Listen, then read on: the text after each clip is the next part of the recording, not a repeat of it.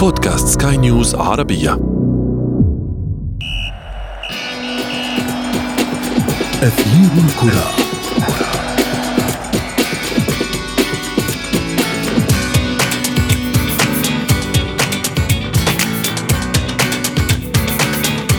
أيام معدودة تفصلنا عن نهاية 2020 عام استثنائي لم يشبه بقية الأعوام التي سبقته وكان شاهدا على الكثير من الأحداث التي لم تمحى من ذاكرة جيل كامل. وبما أن جائحة كورونا هي أبرز من غير معالم هذا العام فكان طبيعيا أن نطلق عليه عام كورونا. عام عانت فيه كرة القدم العالمية عامة والعربية خاصة سواء اقتصاديا أو فنيا أو حتى معنويا بسبب قرارات اعتبرها البعض قاسية. عام على الرغم من صعوبته إلا أن لاعبين المحترفين والأندية والمنتخبات العربية استطاعوا أن يعطونا بريقا من الأمل يضيء الطريق في العام الجديد.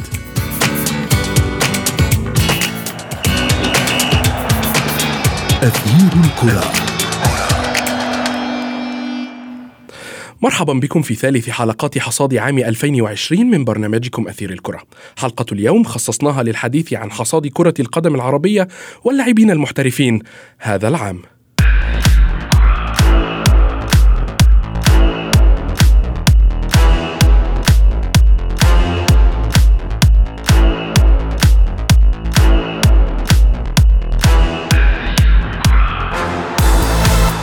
أيام وينتهي عام 2020 وتنتهي معه الكثير من اللحظات الشيقة والممتعة والصعبة في أغلب أحيانها على عشاق كرة القدم العربية. دعونا نستعيد معا بعض هذه اللحظات في التقرير التالي ثم نواصل بعده مع ضيوفنا. عام كورونا حمل لعشاق كرة القدم الكثير ولكن الأبرز كان تعطل النشاط وتغير الكثير من القواعد والقوانين إضافة إلى التغير الكبير الذي طرأ على أداء اللاعبين وتأثير انتشار الفيروس على حالتهم حتى النفسية خوفا من أن يصابوا بالمرض.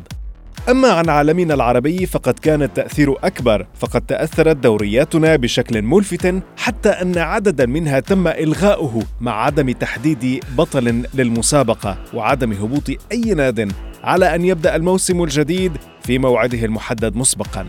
فيما اتخذت اتحادات أخرى القرار الصعب والمصيري محاولة إنقاذ ما يمكن إنقاذه من عمر المسابقة وهو قرار استكمال الدوري خلف الأبواب المغلقة بدون حضور جماهيري مع اتخاذ قرارات وتدابير احترازية للحفاظ على صحة وسلامة اللاعبين والأجهزة الفنية.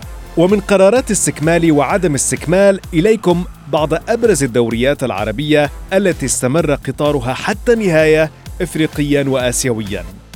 الاتحاد التونسي لكرة القدم كان أول المعلنين عربيا عن استئناف النشاط الرياضي في الثاني من أغسطس مجددا بعد التوقف الطويل واستكملت بطولة الدوري بداية من الجولة السابعة عشر حيث كان الترجي الرياضي متصدرا بفارق عشر نقاط كاملة عن النادي الصفاقسي الوصيف حيث استطاع فريق الدم والذهب من حصد اللقب محافظا على نفس الفارق بعد 26 مباراة.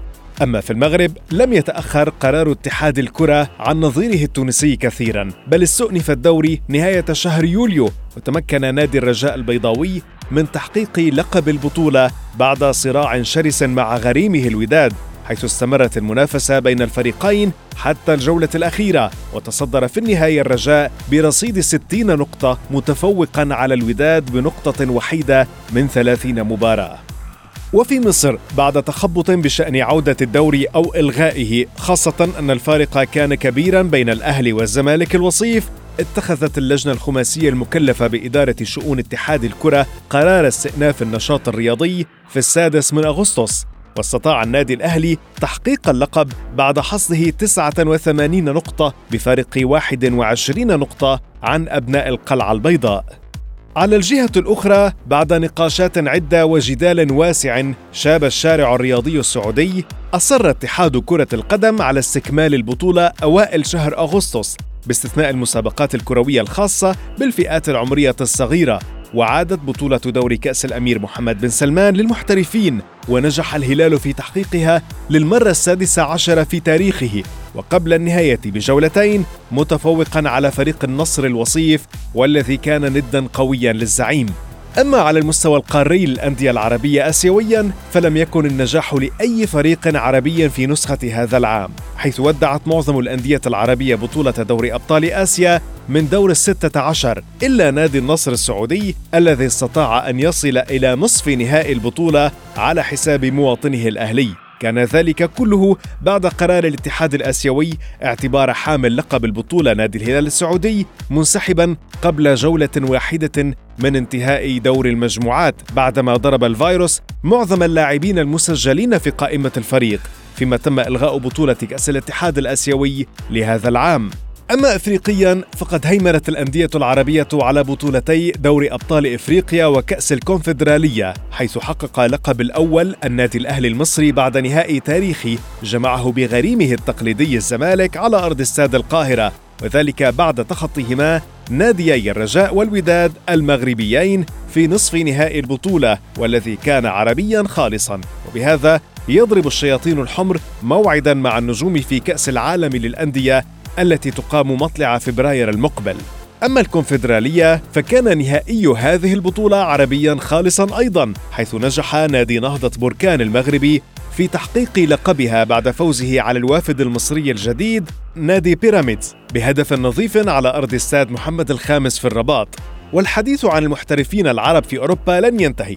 فقد اختير كل من المصري محمد صلاح والجزائري رياض محرز والمغربيان حكيم زياش وأشرف حكيمي ضمن قائمة أفضل 100 لاعب في عام 2020 والتي تعدها صحيفة الجارديان البريطانية ما يؤكد تألقا واضحا للاعبين العرب رغم الفترة الاستثنائية التي تمر بها كرة القدم هذا العام. عام مضى وآخر على الأبواب فهل نشاهد أنديتنا ولاعبين العرب على منصات التتويج في 2021 أثير الكرة.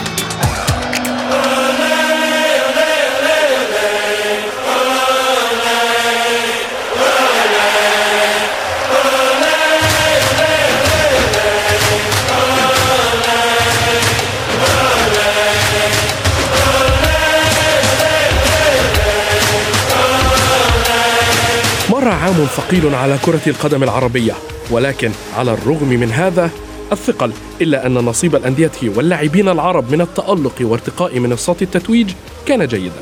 للحديث أكثر بشأن حصاد الأندية والمنتخبات واللاعبين العرب خلال العام ينضم إلينا من المغرب الصحفي الرياضي يوسف الشاطر. مرحبا يوسف. مرحبا بك محمد مرحبا بكل المستمعين الكرام. مرحبا بك ومن القاهرة الإعلامي الرياضي أحمد مختار. أهلا أحمد. مساء الخير يا كابتن محمد. أهلا بك وبكل الناس اللي يسمعون يوسف دعنا اولا نبدأ معك.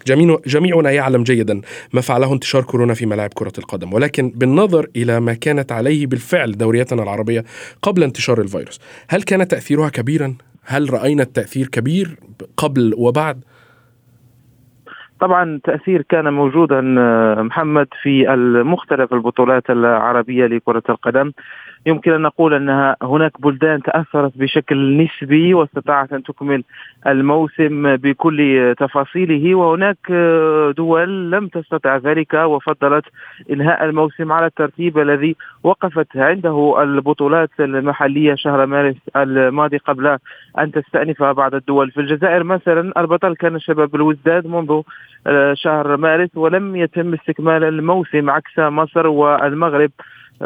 بالإضافة إلى بعض الدول الأخرى التي فضلت أن تستكمل الموسم وأن تعطي الأحقية لأرضية الملعب. على مستوى التأثير طبعا كان هناك تأثير جماهيري تأثير مالي على الأندية التي لم تستطع أن تساير هذا الشرخ الكبير على مستوى العائدات خاصة على مستوى الجمهور. ونعرف أندية جماهيرية الكبيرة التي تنافس على المستوى الإفريقي تحتاج لجمهورها تحتاج للمداخيل التي يعطيها الجمهور للأندية كل نهاية أسبوع. أيضا على المستوى النقل التلفزي كان هناك تراجع على مستوى الاهتمام ما جعل بعض الأندية تدخل في شبه أزمات مالية وبالتالي التأثير تأثير كورونا كان واضحا في مختلف الملاعب العربية.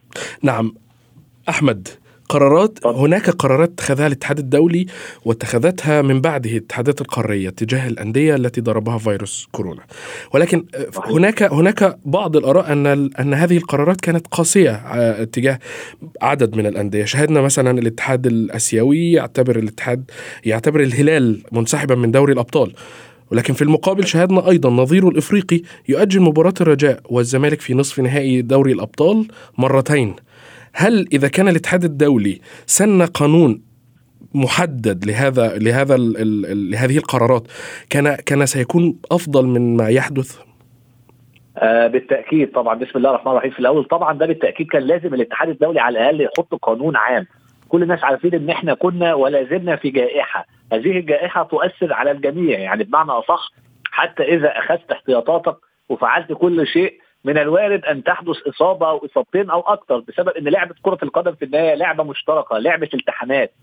آه بالتالي الإصابة فيها والإصابة بين الزملاء ممكن تكون كبيرة وده اللي حصل على سبيل المثال بالنسبة لفريق زي الهلال السعودي اللي أنا مع كامل الاحترام والتقدير للاتحاد الأسيوي لكرة القدم لكن اللي أنا شايفه اللي هم ظلموهم إلى حد ما وده مقارنة بما حدث في أفريقيا. أنا شايف يعني موقف الاتحاد الأفريقي كان أفضل بكثير آه، فيما حدث قبل مباراة الزمالك والرجاء على سبيل المثال عندما أجلوا المباراة بضعة أيام حتى تعافى عدد كبير من لاعبي الرجاء ولعبوا المباراة فعليا وهذا لم يحدث مع الهلال اللي على الأقل حتى إذا كان خسر المباراة الأخيرة كان صاعد للدور المقبل مع حصوله على نقاط عديدة ولكن هذا لم يحدث وبالتالي كان يجب على الاتحاد الدولي لكرة القدم عمل أو سن قانون شامل موحد لجميع الاتحادات القارية والمحلية فيما يخص الجائحة حتى لا يكون هناك كيل بمكيالين كما حدث مثلا في حالة الهلال اسيويا وحالة الرجاء المغربي وفرق أخرى أفريقية. نعم يوسف آه، أحمد تحدث بشأن آه، آه، قرار الاتحاد الأفريقي الذي كان موفقا في مباراة الرجاء والزمالك في نصف نهائي دوري أبطال إفريقيا هذا العام ولكن في المقابل نفس الاتحاد اتخذ قرارا تجاه المنتخب المصري في تحت 21 عام في التصفيات المؤهلة إلى كأس الأمم الإفريقية تحت 21 عام. اعتبر المنتخب منسحبا في مباراة ليبيا اعتبر المنتخب منسحبا أيضا في في مباراة تونس بل اعتبره منسحبا من البطولة. نفس الاتحاد. طبعا هناك تناقض شيئا ما في قرار الاتحاد الإفريقي بين مباراتي نصف نهائي دوري أبطال إفريقيا وهذه البطولة المصغرة التي هي مؤهلة لكأس أمم إفريقيا وبالمناسبة تأهل المنتخبان المغربي والتونسي إلى الكان التي ستقام في موريتانيا. نعود إلى موضوعنا. آه، أظن أن الاتحاد الإفريقي أصبحت لديه خبرة في تدبير المسابقات الإفريقية الآن التي تأثرت بجائحة كورونا عكس ما كان في البداية، الآن الاتحاد الإفريقي والاتحادات المحلية هناك قوانين صارمة آه، جدا لأن الكل يعلم بأن الفرق التي آه، من الممكن أن يصاب لديها لاعب وتكون ظروفها سيئة على المستوى التقني لن تريد أن تلعب وتريد أن ترتاح تستعيد هذا اللاعب وتستعيد ذاك. لذلك الاتحاد الإفريقي أراد أن يقطع مع هذه الشبهة إذا صح التعبير وأن يعطي الفرصة للجميع. لا الاتحاد الإفريقي لا يريد أن يسمع الأعذار على مستوى الإصابات بالكورونا وربما هي تعليمات من الاتحاد الدولي لكرة القدم. أنا أعطيك مثال بسيط محمد هنا في المغرب الاتحاد المغربي لكرة القدم سن بعض القوانين منها الفريق الذي لا يمتلك آه، عناصر تمكنه من بداية المباراة يعتبر خاسر ولا يقبل الاتحاد المغربي 14 لاعبا إضافة إلى حارس المرمى. 14 لاعب إضافة إلى حارس مرمى اي أي آه، أي فريق يأتي بالأعذار لن يلعب المباراة وسيعتبر خاسر. هذه كلها معطيات جديدة. ربما نحن بدأنا في تدبير آخر لكرة القدم مع جائحة كورونا وربما هي تعليمات من الاتحاد الدولي من أجل عدم إرباك الرزنامة أكثر وعدم الدخول في تأجيلات أخرى قد تعمق هو بين الموسمين بين الموسم الماضي والآن والموسم الذي نلعبه الآن. نعم. أحمد آه، آه، عرب آسيا لم يحالفهم الحظ هذا العام. آه، شاهدنا إلغاء كأس كأس الاتحاد الآسيوي ولكن استكملت بطولة دوري أبطال آسيا. هل هل السبب في عدم عدم محالفة الحظ للعرب للأندية العربية في آسيا هو جعل البطولة في أسلوب مجمع؟ هل أثر هذا على حظوظ الأندية العربية؟ أعتقد طبعا يعني تغيير نظام البطولة في الوقت الأخير كان يعني لديه تأثير السلب على الفرق العربية خاصة إن يعني على سبيل المثال فرق آسيا وخصوصا الفرق التي تنافس بقوة هي فرق السعودية وبعدها بفترة فرق قطر والإمارات. وبالتالي فرق زي فرق السعودية بالأخص هي لعبه الدوري قبل بطولة أو قبل استكمال دوري أبطال آسيا بفترة بسيطة جدا وده سبب آه، جزء منه إرهاق كما حدث مع فريق مثل النصر السعودي اللي هو وصل لحتى المباراة اللي هي الأخيرة قدام الفريق الإيراني لكنه خسر بضربات الجزاء بعد ما لياقته البدنية فعلا انهكت بشكل كبير وده أثر حتى عليه بعد كده في بطولة الدوري هذا الموسم في ظل تراجعه الرهيب على مستوى النتائج والأداء اللي أدى حتى في النهاية بالأمس إلى إقالة مدربه بينما فريق مثل الهلال اللي هو كان حامل اللقب وهو أحد المرشحين الكبار جدا آه، كانت عنده مشكلة كبيرة اللي هي سوء الحظ أو سوء التوفيق أو عدم الوقاية بشكل كامل في حالة الإصابات الكثيره جدا جدا بفيروس كورونا وده أثر عليه بالسلب وهو أيضا ما حدث لفريق الوحدة الإماراتي قبل البطولة وتم استبعاده بالاتفاق معه ومع إدارته وده يؤكد إن فعلا فرق عرب آسيا يعني يعني ما حدث بكورونا وتجميع البطولة في شكل قصير وفي دولة واحدة وبعد نهاية المباريات اللي هي المحلية مباشرة ده أثر عليهم بالسلب عكس ما حدث لفرق أخرى زي فرق إيران وحتى فرق شرق آسيا زي فريق اولسان وحتى فريق فيصل كوبي الياباني اللي هم وصلوا للمباراة النهائية. نعم ولكن فرق شرق آسيا أحمد إذا ما تذكرت لعبوا بعد المجموعه مجموعة غرب آسيا. مظبوط. مظبوط دي حقيقة وده إداهم ما ده اللي بنقول عليه اللي هو إداهم زي حتة عدم الإرهاق وإداهم استعداد أكبر لما حدث وده كان أفضل من وجهة نظري الشخصية إن البطولة ما دام أنت أجلت فرق شرق آسيا شهر وشهرين وثلاثه كان هذا أيضا يجب أن يحدث لفرق الغرب بما إن كده كده الجدول مستمر وبما إن كأس العالم للأندية البطولة أجلت حتى شهر فبراير 2021 بالتالي لم يكن هناك أي داع للاستعجال والربكة التي حدثت للغرب والتي دفع ثمنها غاليا فرق زي الوحده الإماراتي زي الهلال السعودي وحتى الإرهاق الذي أصاب فريق النصر في المباراة اللي هي قبل النهائي أو نهائي الغرب. بالتأكيد بالتأكيد. آه، يوسف الأندية العربية في إفريقيا هيمنت على البطولات في القارة. آه، ليس فقط على منصات التتويج وإنما في نصف النهائي حتى. آه، هل كان لقرار استئناف النشاط الرياضي محليا أثر على ما حققته هذه الأندية؟ طبعا آه، محمد استفادت بعض الأندية من عودة النشاط لأنها آه، خاضت بعض المباريات وعادت للتدريب مبكرا ولم يكن هناك قطيعة كبيرة ولم تتأثر بدنيا كثيرا. في مصر والمغرب استؤنف النشاط سبعة فرق وصلت إلى آه، من البلدين وصلت إلى الدور نصف النهائي. فقط فريق حورية كوناكري الغيني الذي لعب نصف نهائي كأس الكونفدراليه الإفريقية. المغرب ومصر سيطر على المربع الذهبي الرجاء والوداد الأهلي والزمالك. في الأخير اللقب ذهب لفريق الأهلية الذي عاد ليتوج من جديد بعد غياب ممكن أن نقول أنه غياب طويل.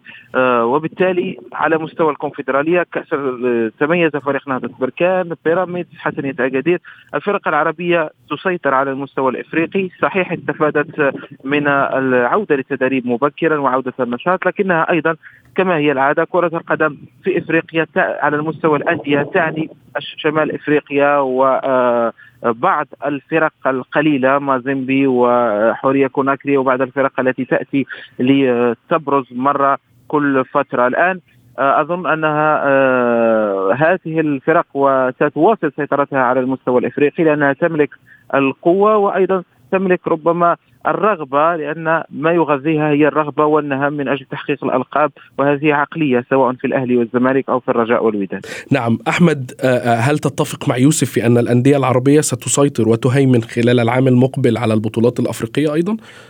أتصور بأنه يعني 100% أتفق معاه تماما يعني فرق زي نهضة البركان وفرق زي بيراميدز وآخرين حتى النجم الساحلي وفرق أخرى تونسية لديها القوة اللي هي تسيطر على البطولات اللي هي زي الكونفدرالية في المقابل أيضا الفرق المصرية والمغربية وحتى الترجي في بطولة دوري الأبطال يمكنهم السيطرة على بطولة أفريقيا ولو إني عندي رأي ولو إنه مبكر بعض الشيء إذا استطاع فريق الزمالك الحالي الحفاظ على قوامه الأساسي بدون رحيل أي لاعب زي ساسي ومصطفى محمد وأشرف بن شرقي وآخرين أتوقع بإن نهائي نسخة 2021 بالنسبة لي من الآن قد يكون الأهلي والزمالك ونهائي مصر جديد.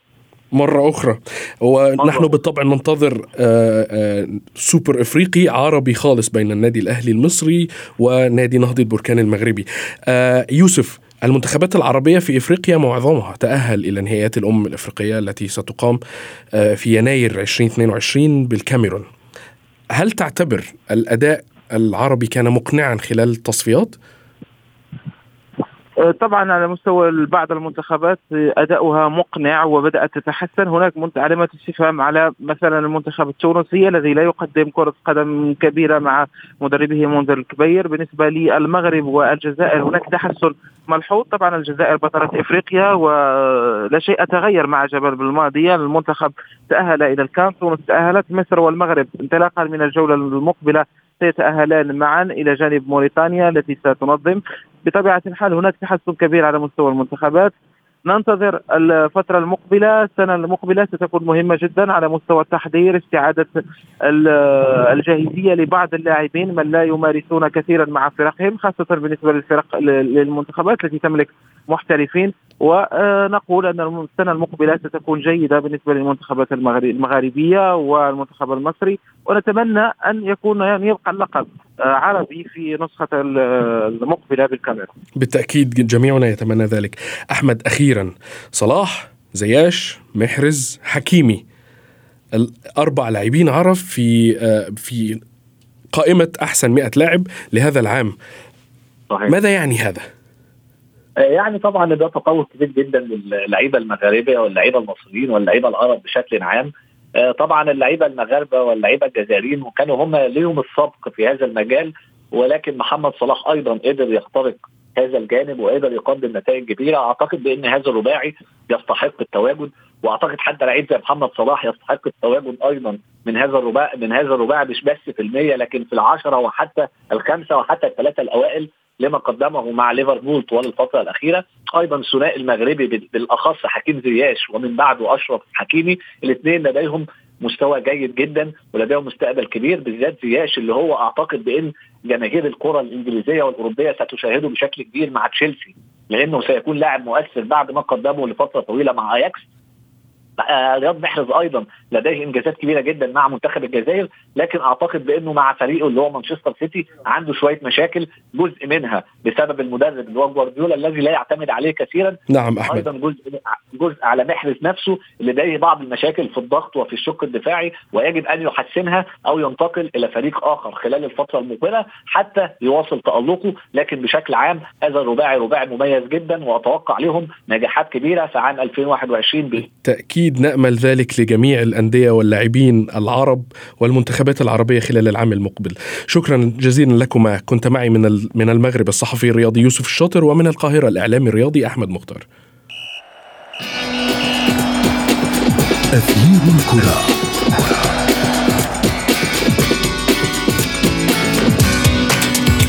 بهذا مستمعينا الكرام نكون قد وصلنا وإياكم إلى صافره النهاية من حلقة اليوم. انتظرونا في حلقة الحصاد الأخيرة. هذه تحياتي أنا محمد عبد السلام. إلى اللقاء. أثير الكرة.